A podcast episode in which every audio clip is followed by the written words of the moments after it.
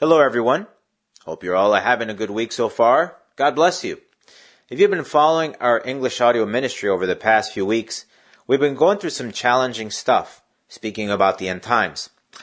I know that hearing about difficult things may not be easy, that's why it's difficult, but it is ultimately God's Word, and God desires to prepare us for things that may have already started happening or may happen in the near future. We need to be ready, but the only way to be ready is by knowing and understanding what may happen soon enough. What we always need to keep in mind is that no matter how difficult things may get, we always have something awesome and wonderful to look forward to. And if we remain faithful until the end, no one can take that away from us. So don't get discouraged or worried for things that may happen here. The best things in eternity are getting closer and closer. So well then, as part of today's prayer outlook, I would like to bring to your attention things that the mainstream media may not be covering very well. But that doesn't mean that these terrible things are not happening. We are, of course, very happy that the kids soccer team from Thailand is safe and hope that those folks give credit ultimately to where credit's due. To God, of course. One place or group of people in particular I would like to encourage you to pray for is for our friends in Nicaragua. During the past four months of protests, it is estimated that more than 260 people have died so far. That, of course, does not include folks that have been injured, which are over 1,800 people. Those are considerable numbers that seem like they will only increase as unrest continues.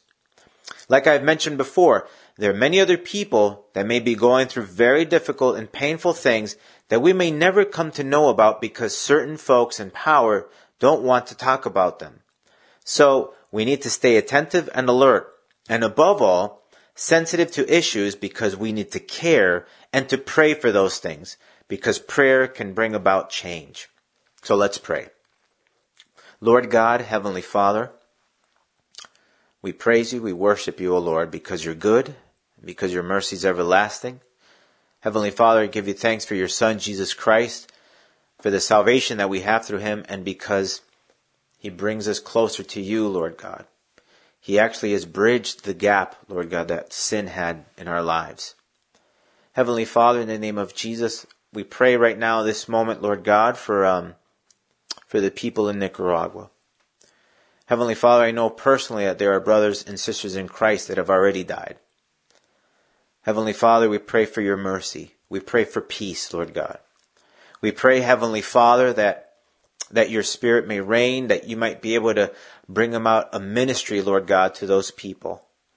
Heavenly Father, we know that the solutions are not here in this world, but they're in eternity. But we need to focus in you. And Lord God, we, we pray, Lord God, that you may just send your servants, that you may send people to be able to share your word, to share your gospel, and that people in those hard times may come to you, O Lord, to be able to know you as their Lord and their Savior. Heavenly Father, in the name of Jesus, we pray, O God, that Nicaragua may come a place, Lord God, where your gospel may prosper, Heavenly Father. I pray now in the name of Jesus that you may guide us through your word, through your Holy Spirit, that you may help us to understand what you want to tell each one of us. And help us not only to understand it, but to hang on to it, Lord God, and that, that your word may work in our lives. In Jesus' name I pray. Amen. Today, we'll be talking about the church of Pergamos. The passage we'll be reading can be found in Revelation chapter 2, verse 12 to 17. And it says, And to the angel of the church in Pergamos write, These things says he who has a sharp two-edged sword. I know your works, and where you dwell, where Satan's throne is, and you hold fast to my name, and did not deny my faith even in the days in which Antipas was my faithful martyr who was killed among you where Satan dwells. But I have a few things against you, because you have there those who hold the doctrine of Balaam, who taught Balak to put a stumbling block before the children of Israel, to eat things sacrificed to the idols, and to commit sexual immorality. Thus you also have those who hold the doctrine of the Nicolaitans, which thing I hate. Repent, or else I will come to you quickly, and I will fight against them with the sword of my mouth. He who has an ear, let him hear what the Spirit says to the churches. To him who overcomes, I will give him some of the hidden manna to eat, and I will give him a white stone, and on a stone a new name written which no one knows except him who receives it. It was believed that the city of Pergamum was probably one of the most influential cities of its time because of it was considered a political center. It was located with what is now known as Turkey, but what remains today are just ruins. Regarding its spirituality, and probably the reason as to why it was mentioned as where Satan dwells, was because they were probably even more idolatrous than most. The people of Pergamum were known as the temple keepers of Asia. The city had three temples mainly. One dedicated to the worship of the Roman emperor, one for Athena, and the great altar of Zeus, the king of the Greek gods. Many scholars believe this altar is the throne of Satan mentioned in the passage. Because of all these things that were going on in this city, we can understand that Christianity was certainly not very popular, to say the least. Now, regarding the message itself, there are quite a few things to see here. The first thing that the Lord acknowledges is that the church has been able to show their faith and do things pleasing to God despite the various influences they have around them. In general, of course. He even cites that they were faithful even after having some of their fellow brethren like killed like Antipas. And that is something important to realize because most people will second guess their faith when it comes to a life or death situation. Most people are okay with expressing their faith when they feel surrounded by a safe majority that feel the same way that they do. But the only way you can really see a person's true colors is when their faith is tested by putting their life on the line for what they believe. When that life or death situation occurs, many people unfortunately turn away from their ideals and from their faith in the Lord. The Lord does have issues with the church. He has issues with their compromising and allowing for certain types of people to be tolerated that cannot be tolerated within the church body. He refers to having people in the church that hold on to the doctrine of Balaam. The doctrine of Balaam refers to how Balak tried to buy Balaam, a prophet, to curse the people of Israel for money.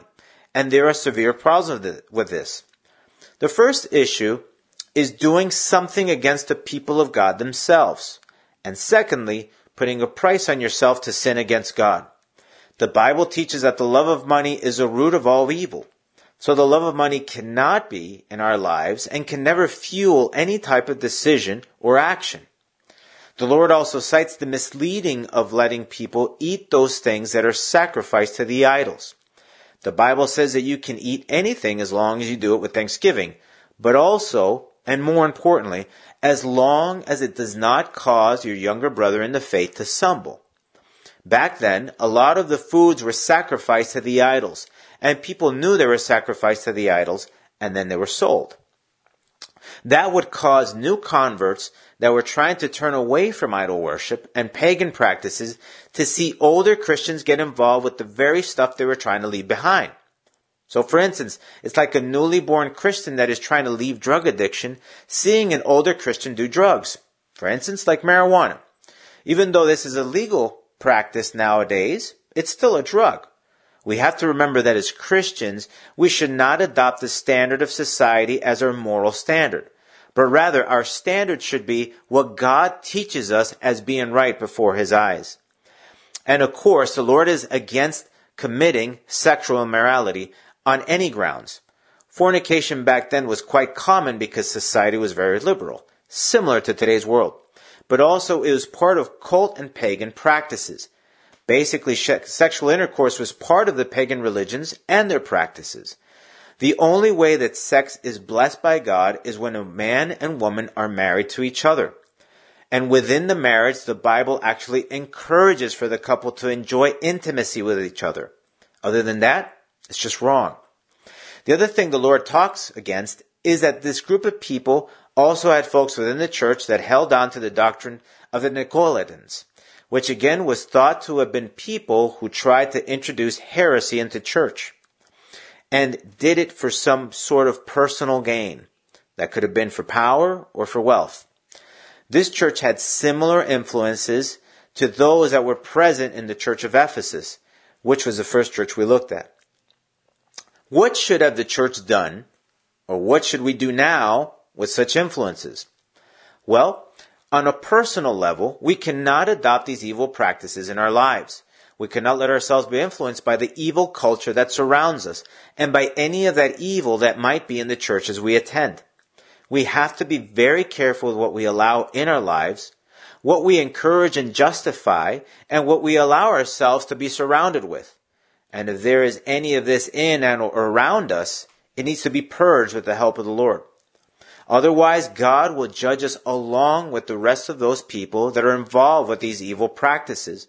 The Bible is very clear in that we cannot practice sin or for certain sins to become a lifestyle, nor can we condone these things in any kind of way. We cannot support or least of all encourage sin. In Romans chapter 1 it says, who, knowing the righteous judgment of God, that those who practice such things are deserving of death, not only do the same, but also approve of those who practice them. And as always, we encourage to hear what the Spirit says, to pay attention, to listen, to take God's truth into our hearts.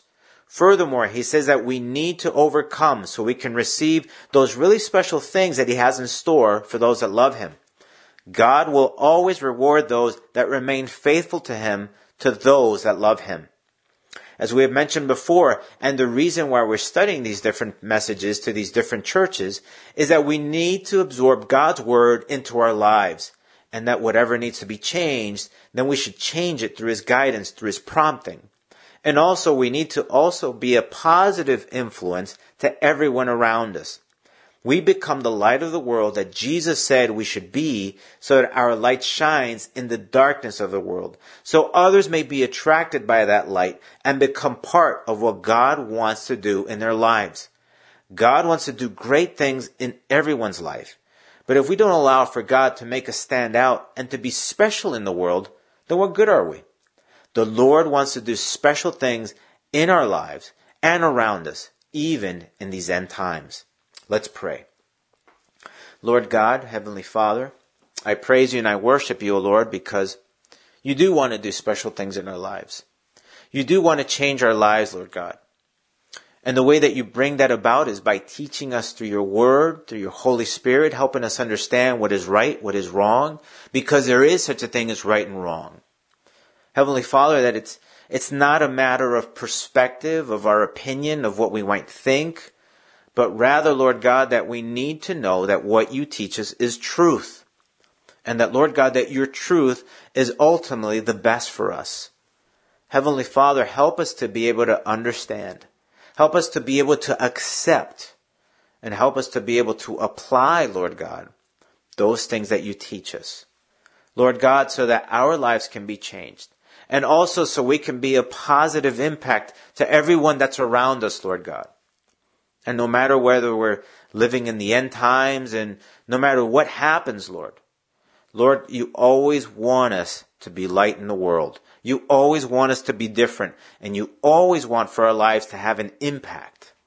Heavenly Father, help us to think about that. Help us to be strong in you, Lord. Help us to remain in you and help us to bring about those purposes that you do want to bring about. Because Lord, at the end of the day, we're convinced through your word that all you want to do is just bless our lives. Help us, O oh Lord, to understand that we need to allow your word to work in our lives so that we can truly be blessed and so that we can be a blessing to those around us. I give you thanks and I praise you in Jesus' name. Amen. Well, as always, please feel free to write us to our ministry website at thelatterrain.org if you have any questions or prayer requests, the Latter Rain Ministries is a self-supporting Christian ministry dedicated to sharing Jesus Christ and His truth with the whole world. May God bless you.